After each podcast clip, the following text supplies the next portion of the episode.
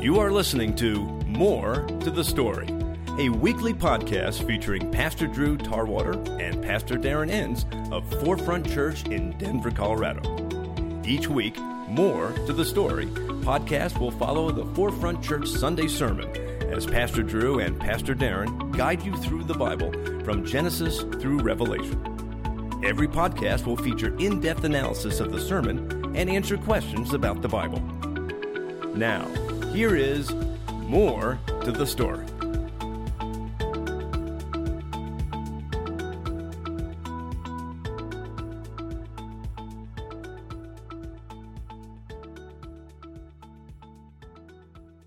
Welcome to the Forefront Church podcast. It has been a while. Thank you for listening. Welcome back, We're back. Pastor Darren Enns, How are you doing, sir? Um, doing good. Feeling a bit free. Newly graduate Pastor Darren Enns. Whoop, Uh, whoop. Well, I, I then haven't walked Pastor- across the stage yet, but it, it's close. Eh, It's imminent. you've paid for it. You've done the work. It's now it's just the ceremony part, right? That's true. The formality. Pastor Drew Tarwater, how are you doing? I'm great. I've missed you guys. We took a few weeks off so Darren could focus on his studies and graduate, Well, we also had like a church Merger, joining together happen. joining so. together, and yeah, just all kinds of. I, I got a I got a things. question about the graduate. So what did you what was the degree you've earned, Darren? It's called a Master of Divinity, Okay. which Drew has the same degree, by the way, Okay. from a different So- place. So like, but he's been now a pastor for a number of years. You're like a new pastor. You're like a puppy pastor. So, did you like you? Do you guys have like belts like in karate? Like, are you now like a brown belt? And like, is where's is Drew closer to his black belt? Like, I like, are you like a yellow belt? Like, what's the? Is there like a belt system? yeah, yeah. So he's like a he's like a purple belt, and I'm like, It's what's hard the for me to one? dignify this What's the question. one? Dar- Dar- Darren doesn't. Um, what's the? he's a green here? belt. He, he's a rookie. I have. I, I don't. All I know is black belt is is a good one. I don't know. Okay, so how about this? Then we'll go like is like so Darren. Like, are you coming out of the minor leagues now? Are you getting up to the show? Is that what this is now? You know, if we start delineating ranks of pastors, I think we're in trouble. Drew, That's Drew's fair. in charge. I submit to him, and he submits to God, and we're good. That's fair. Yeah, yeah. That's a good. That's a good answer. That is a really good answer. You learned a lot in school. Yay. Basically, that was the only thing he learned. How to give a good answer. yeah, that's fair. That's fair. So this, I'm just joking. you joking. get we, we've been we've been digging into Acts. We're just starting into Acts, and this is where the ascension of Jesus, where Jesus, you know, then after the cross and the resurrection. Drew, can you give me a little bit of a timeline of like what's happened? How long has this been since this, this has all taken place, and where Jesus is up in the clouds waving goodbye? Has it been 40 days since our last podcast? Because that would be apropos that would be. if it would be. so after Jesus rises from the grave and appears to his disciples for the next 40 days, so next, you know, little over a month, month and a week, um, and some change. February 28 is when we last recorded our podcast. Wow. Okay. Maybe No, can't be. Anyways, No. So we April. So April Jesus 18th. is hanging out with his disciples, but he's not with them the whole time. So for 40 days, he you know, shows up, spends some time with his disciples, eats some fish with them, restores Peter, uh, walks to Emmaus the day he rises from the grave with a couple disciples, and starts to have these interactions with his disciples, which is really, um, we, we get a sneak peek at this, but we don't have all of the details of what happened. But we know for, you know, for 40 days he's doing this. And then we get to the book of Acts. Beginning of Acts chapter 1, we see Jesus hanging out with his disciples and the, the disciples they are finally get the courage to ask the question jesus when are we going to go storm the castle and take over israel? And that's when jesus begins to give them this picture of this mission they're on is bigger and better. That actually they're not just going to go to jerusalem. They're not just going to go to samaria and judea but they're going to go to the ends of the earth with this new kingdom that jesus has brought. And and then um, he he does this crazy thing after he gives them their mission and tells them that they're basically going to be witnesses and messengers for him. He ascends into heaven and leaves them, and they're kind of left looking at each other like, "Whoa, what just happened? Where did he go?" and it sparks what we see throughout the book of the of the book of Acts as the start of the church and the start of the movement where God and Jesus begins to move through the disciples to raise up new leaders and spark the church, which would expand throughout Asia Minor and into Europe and into Asia, and to see what we have today as the Church of Jesus. No, that's interesting to think with the timeline there. And so then, why did Jesus have to ascend anyway? Why couldn't he just stay? Yeah, there's this idea that that Jesus or that Jesus needed to go in order for the Holy Spirit to come to his believers and to truly like have the presence of God within us and among us as the church. It's really important that that would happen because um, I think even in this story we see the disciples kind of like they're relying on Jesus instead of taking it upon themselves to go and, do his mission, mission, which he'd been trying to train them to do forever. But um, so I, I think that's one important thing. But another thing, I think this has something to do with Daniel chapter 7. It's a really important passage as we understand what Jesus is doing or, or will do again. Uh, in Daniel chapter 7, we see that, that the Son of Man it like he he rides clouds like into the throne room of God, and there he is given power to be a judge over the earth. He's essentially given rule and reign as a rightful king to rule along with God, who is called the Ancient of Days in that passage. And here we see Jesus go up into the clouds. The idea isn't that heaven is up there somewhere in the sky. That's not the idea. Rather, the idea is that heaven and earth are supposed to mix together and places where God is are are places where the veil is thinner where the, the kingdom of heaven is more realized. Yeah. I think it's a really cool picture that Jesus, you know, another fulfillment, right, of, of prophecy and, and God's promises. And, you know, Jesus does a lot of things in, in symbolic nature to demonstrate who he is. So it's another way to demonstrate to the disciples, I am he. I am the the one that was supposed to come and make all things right. I think there's also another really cool element to the ascension that shows us that Jesus completed his mission here on earth. That his mission was to come, be born of a virgin, so God in the flesh, to show us what life really looks like, to how do we really re engage to be a true human and live the way God wants us to live. And then he went to the cross for us, died for our sins, and rose from the grave. And so it was a, um, a, you know, slam dunk. Jesus did everything he came to do, and then him ascending was him saying, "My work is done." And so now the Holy Spirit is going to come and he's going to be the counselor and the encourager and the one who reminds you of the things that I said. So by me leaving, as Darren said, it, it invites the Holy Spirit now to come. Uh, but it also, I think, was a you know an exclamation point that Jesus did accomplish what he came to do to provide salvation and redemption to humanity. Is it kind of a thought where it's, you know, the different parts of God in the Trinity have different roles and responsibilities? And we're you know we're supposed to be led by the Holy Spirit, and so that's just kind of where I was thinking out loud about that. Where you can probably help finish my thought better than I can. Yeah, Jesus himself was led by the Holy Spirit while he was here on this earth.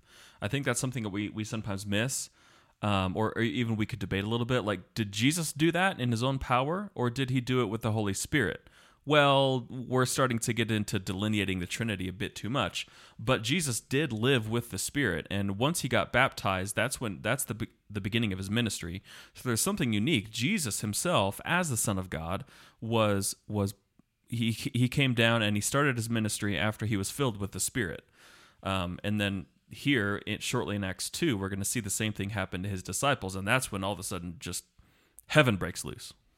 And, and I think and what, Jesus needed oh sorry rob. I think jesus okay. needed to, to to ascend to heaven also so that people would trust in him for strength power you know boldness confidence all these things but yet not expect him just to do it all. I mean think about remember when jesus feeds the the 5000 and then they follow him to the other side of the lake and they're like jesus give us you know give us this food every single day so we can live. And jesus says i am the bread of life And I think there's this reality that people, if Jesus stayed with his disciples, it would always be like, well, hey, Jesus, what are we doing next? And, and, and hey, Jesus, why don't you heal this guy? And hey, Jesus, why don't you feed this hungry person? And by Jesus going, hey, guys, I accomplished all I came to accomplish. Now I'm going to send you the Holy Spirit so that you see it's now time for you and the church to go and be my witnesses. And yes, I'm with you everywhere you go right? The Great Commission, Matthew 28, and I will be with you everywhere I go, you go. But I'm not going to be holding your hand the whole time. I'm going to I'm going to entrust the Holy Spirit to give you and lead you to take the message to the world. So I think there is an important element there too that Jesus he took the training wheels off for the disciples to use a crude analogy and and lets them go and take the message around the globe. No, and that that makes some sense there. And so, what did it look like then, as the and describes and acts like with Pentecost, when you know the Holy Spirit comes uh, to the followers of Christ? Now, correct me if I'm wrong. Maybe I've heard this story, maybe in children's church too many times, and maybe misheard it. but it it didn't just come to the disciples, the twelve. Didn't it come to like all the followers that were there in the room, which could have Right. been hundreds? Yeah, were there 120? Is that the number that Yep. I, I can't remember exactly? I think it was what that is. 120. Yeah, but there, yeah, there. It wasn't just the 12, but there was a larger group. So, but yeah, the, so the day of Pentecost comes, and and I like what Mitch said. This is kind of a, kind of a reversal of what happened at the Tower of Babel. So God came down and dispersed people Oh. into languages, and then this kind of brings it back. Um, but still, th- these people aren't going to stay here in one place. They're going to go out and and bring the gospel to the world. But we read that there in ver- in Acts two verse two, suddenly a sound like the blowing of a violent wind came from heaven and filled the whole house where they were sitting. They saw what seemed to be tongues of fire that separated and came to rest on each of them, and all of them were filled with the Holy Spirit and began to speak in other tongues as the Spirit enabled them. This language that Luke is writing, um, Luke wrote both Luke and Acts, if you didn't know that. And um, this language is directly related to when God came and filled the tabernacle and the temple back in the Old Testament. That's the, the that specific language he's using to mirror what happens to these people is the same thing that happened to the, the tabernacle and the temple. And so the presence of God comes, the Spirit of God comes and, and all of a sudden indwells each of these people. Um, there's tongues of fire above them. Often, when someone is filled with the Holy Spirit, they will feel heat.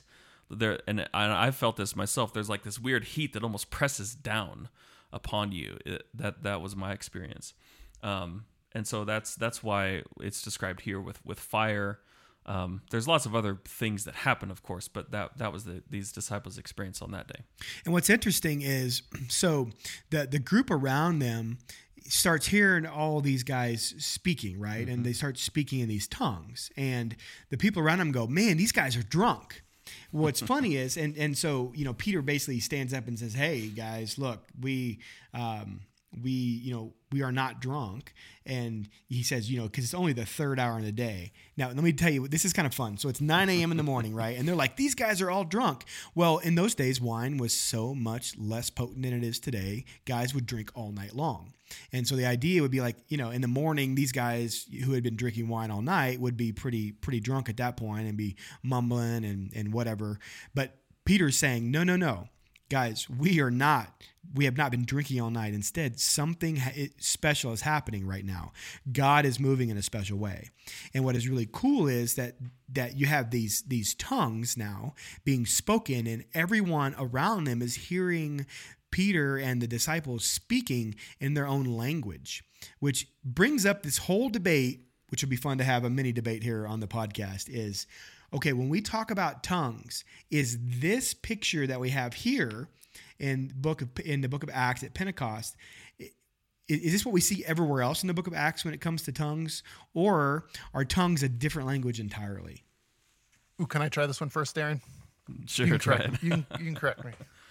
All right. So this is this is what I've heard with my you know non-graduate work and you know just YouTube. Non-master level. Not yeah, I'm I'm on my white belt still, and so He's a master YouTuber though, so he he's heard a lot.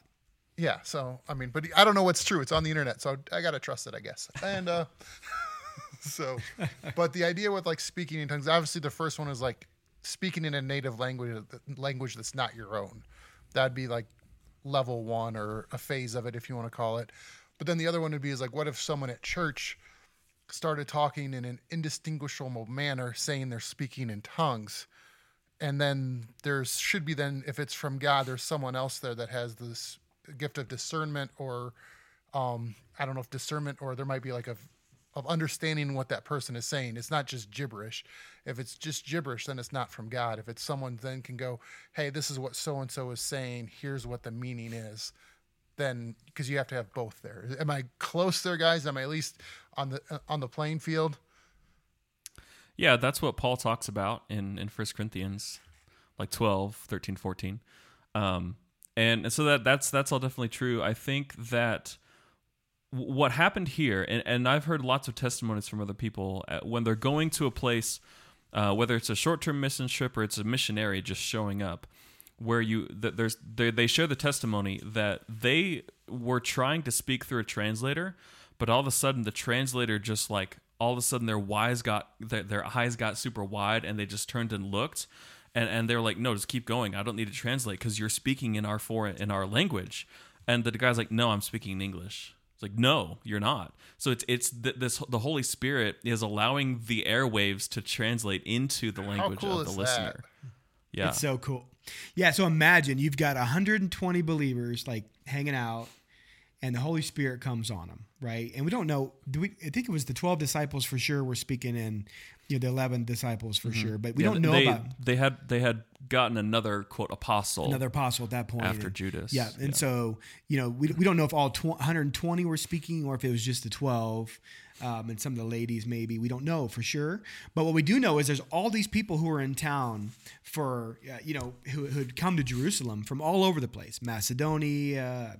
Europe, Asia Minor, Africa, all these places, and they're hearing the gospel in their own language, right? So, as Darren said, you know, we don't, where we're assuming the disciples are speaking their language, and then God's converting it, translating it through the power of the Holy Spirit into the ears of the listener. And all of them start taking notice, right? They're like, whoa, what is going on here? And that's when Peter basically says, guys, listen, we're not drunk. Instead, let me tell you about Jesus. And and so I think it brings up this this interesting picture when we talk about speaking in tongues today. Is this what we expect? Like Darren said, in the mission field, and somebody's speaking English, but it's coming across as as Spanish or Swahili or whatever it could be. Is this what's customary today, or is there another element to tongues? I have some some pastor friends who serve in more charismatic or Pentecostal churches, and they'll talk about having a having a private heavenly a private prayer language mm-hmm. where they'll pray to God, but it won't be English. It'll come out in a different way, and they feel that this is from the Holy Spirit. And, and so there is an interesting discussion here about speaking in tongues in public versus speaking in tongues prayerfully in private. And I haven't had that experience myself, to be honest. Uh, but the people that I have spoke to about this, I, it's credible. And these guys truly, that is one of the ways they speak with the Lord in a, in, in a prayer language. And so I don't know that what we see here in Acts chapter 2 is the gold standard for tongues. It could be. Uh, there could be other elements to it that really fit into the mysteries of God that we're not 100% sure of. Yeah, and sometimes this prayer language does come out in in, in a public place, such as uh, in, a church where someone is, is praying over you and they're you know hearing from the Holy Spirit and speaking to you. There'll be a companion sometimes along with them who is a partner in discerning what the Holy Spirit wants to say to this person. And and depending on the experience of this person, they will they will speak in tongues over you, but they'll do it quietly. It, it's not a, a public spectacle, and that's because of some of the things that Paul says in First Corinthians. Like it, it's not like people who come and and are not part of your your body of Christ are going to think you're weird. So don't do that. don't don't let people come into your church and think you're weird. Like that puts up a barrier to hearing the truth about who Jesus is. No, absolutely. Speaking of who Jesus is, so Peter then goes into a sermon here and he starts talking, uh, you know, and bringing people to Christ. Can you give me some more background on what Peter's doing here and what happened? Yeah, the first thing he says is he, he quotes some Old Testament at them, And remember, these are all Jews. These are all Jews who were there for the Feast of Pentecost. And so quoting Old Testament is right up their alley. They know this. And so Peter tells them some things that were prophesied about in the Old Testament. For example, Ezekiel 39 29 says, I will no longer hide my face from them, for I will pour out my spirit on the people of Israel, declares the sovereign Lord. And that's the first thing he says. Peter says, In the last days, God says, I will pour out my spirit on all people. Your sons and daughters will prophesy, your young men will see visions, your old men will dream dreams. He's quoting Old Testament things like, hey, this was prophesied. And what you are witnessing right now is ordained by God. This is not some weird thing. We're not demon possessed like you thought Jesus was. Um, this thing really is happening. And he starts there in the Old Testament, which is a great model for a sermon, in my opinion. I think we should always have a foundation of the Old Testament. Preach it. So, and then he, he goes on and he talks about Jesus. Like, hey, guess what? Like, there's tons of people around who saw Jesus rise from the dead. Like, some of you even were here at, back at Passover. You remember that he was crucified? Well, guess what? He, he rose from the grave and we, we saw him. And then he quotes some more Psalms, some things from David. Um, and and talks some more Old Testament about how Jesus was the Messiah, and and he wraps it up with like, "Hey, Jesus was our Messiah, and this kind of thing is now going to happen."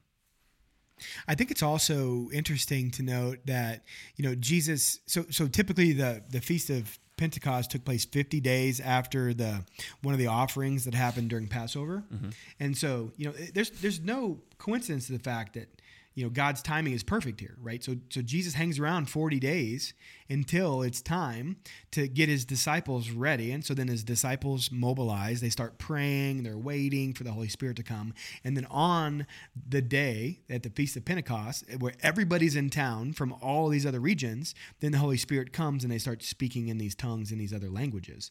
And so now the message of Jesus can spread. Sure, the disciples are going to take it, but also, isn't it really cool? Everybody gets to kind of hear for the very first time. They mm-hmm. get to take it home to their villages. They get to start talking about it. Like, wow, there's this Jesus guy. So now when the disciples come, they're like, whoa, we've heard this before. We heard this in Pentecost. And so uh, God was again preparing the way. And I think he does that so often in our lives. He plants seeds and prepares the way and then and then over time he, he grows that into something beautiful. No, it's interesting to think about there. And then it's like what what happens next? Like, you know, what happens to the church? How's the, what are the next steps? He preaches, you know, what do we see happen next?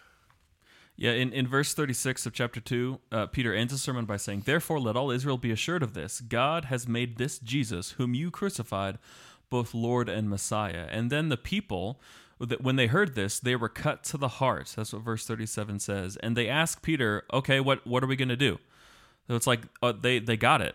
The Holy Spirit has convicted them. We understand. So what are we going to do? It's like Peter forgot or he didn't wrap it up the first time. Well, I don't think he took preaching labs like we did yeah. that tell you that you need to give people the next steps to take. And yeah. so Peter's like, yeah, so uh, yeah. And they're like, well, what do we do?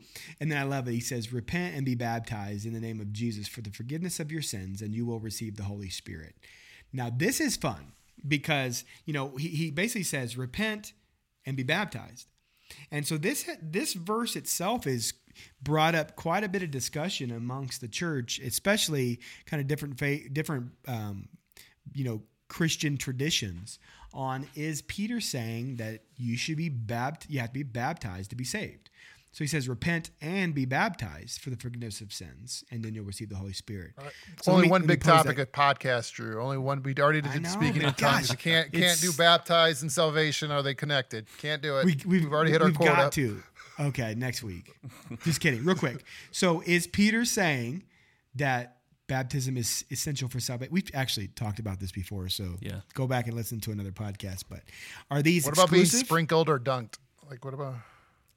Yeah, refer, referred back to podcast sixty three or whatever number it was.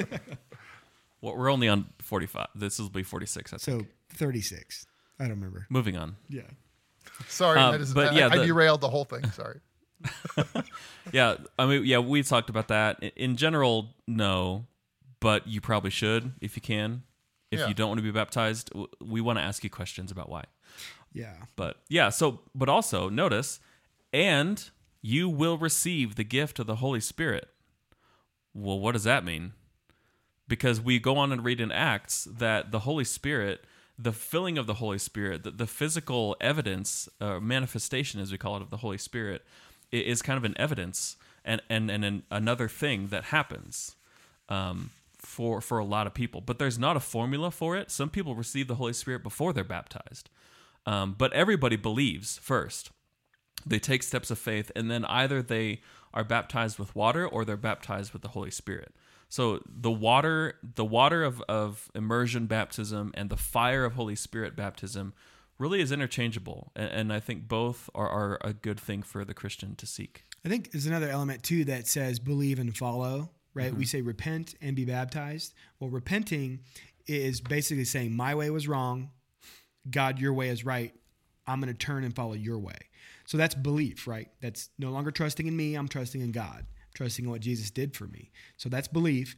And then the baptism is is follow. Remember Jesus in the great commi- in the great commission says, "Go therefore into all the nations, baptize them in the name of the Father, the Son, and the Holy Spirit. Go, go make disciples in, in, in all nations, right? That's the believe, right? People are putting their faith in.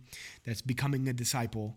And then baptize them in the name of the Father, Son, and Holy Spirit, and teach them all I have, I have commanded you. So there's this picture. I believe, I obey and follow, I get baptized, and then I learn. I'm, I'm learning. You know, I don't have to learn it all first because I can't. It's a lifetime journey.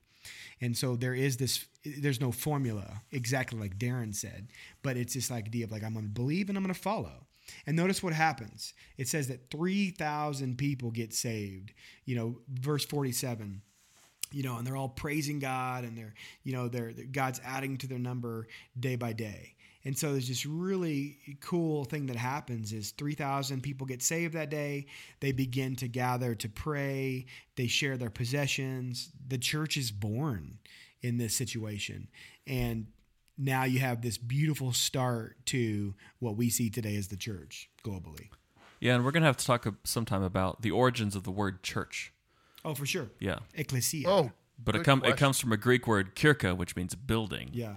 And a church is not a building; it's the, the assembly, the Bonus, gathering. bonus ecclesia. episode coming. Yeah, Okay, so here, here, here's a question. Actually, I was thinking about when you said that, like three thousand people were saved, you know, on that day. It's like, so how many denominations were formed the next day? So,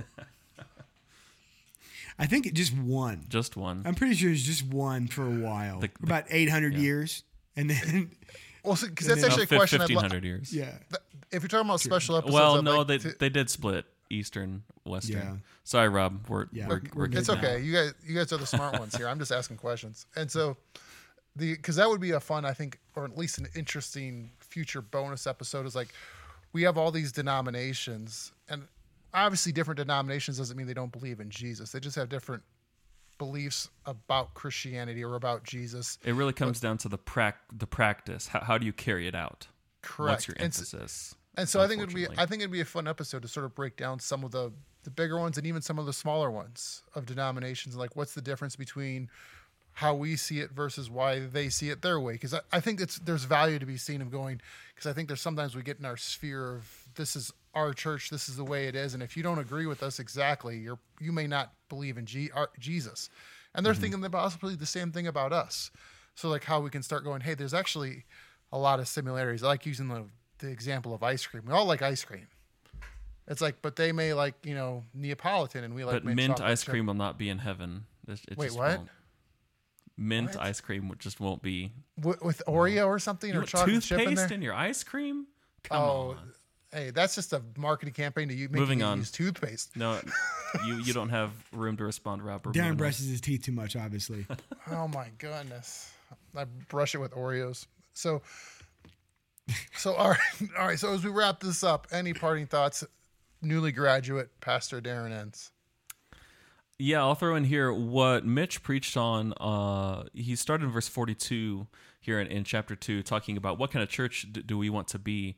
Uh, he he preached on, um, on on a really good thing, and he preached on what should happen as we as believers are filled with the Holy Spirit. Um, and we, we can't forget that all of these things that, that we see these people do, the 3,000, do after Peter's sermon and after they respond to it, that's the result of hearing the word of God, of believing in him, being filled with the Holy Spirit.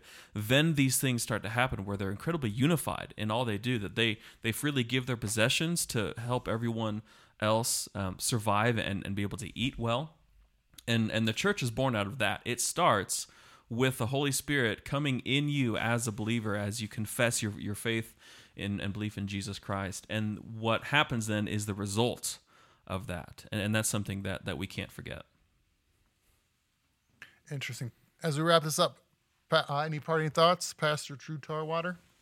Just one. I think churches, denominations, you know, whatever networks people are a part of, um, you, you do find that you know people will look at Acts chapter two and say, "Well, look at all these things we have to do." You know, so we got we got to make sure we get baptized, or we got to make sure that we speak in tongues. And you can actually see traced down through other denominations that, like, hey, if you say yes to Jesus, we're going to go baptize you right this second. Because if we don't, then what happens if you know you pass away between we can get you to the water? Or other denominations and networks that say, well, you have to speak in tongues to to prove that you are saved. And I just think Acts two just shows us it's just repent, believe, and follow. And it's simple. It's not easy, but it's simple, right? We don't have to add a bunch of things and steps to it. Jesus just wants us to learn to believe and follow. And he's going to build, he builds a beautiful church with his people who are just obedient and listen to his voice. No, absolutely. So, what's on the docket for next week? What are we preaching on on Sunday? Yeah, we're going to see uh, James, or we're going to see John and Peter get really bold, get arrested, get released, get arrested again, and get released, and then It's going to be uh, a theme for the rest of it's gonna be a theme, Acts. and then yeah, persecution really is born, um, and so we're gonna over the next few weeks see some crazy stuff with the Apostle Paul and really kind of the church scatter, um, which you know is is really interesting. But yeah, uh, we're gonna talk about boldness on Sunday, so so uh, come come ready, wear your affliction T-shirt. Awesome. All right. Well, if you're listening to this and you got questions, thoughts, you want to interact, you have the questions you want to ask, life at forefrontchurch.tv. Send us your questions, send us your thoughts. We'd love to hear from you. So thank you so much for listening. Pastor Darren Enns, thank you so much. You betcha. Pastor Drew Tarwater, thank you so much. See you soon. Thanks, Rob. All right. And I'm Rob Blasi. We'll see you guys next time on the Forefront Church podcast. You have been listening to More to the Story, a weekly podcast featuring Pastor Drew Tarwater and Pastor Darren Enns of Forefront Church in Denver, Colorado. Each week, More to the Story podcast will follow the Forefront Church Sunday sermon as Pastor Drew and Pastor Darren guide you through the Bible from Genesis through Revelation. Every podcast will feature in depth analysis of the sermon and answer questions about the Bible. Thank you for listening. We'll be back next week with another edition of More to the Story.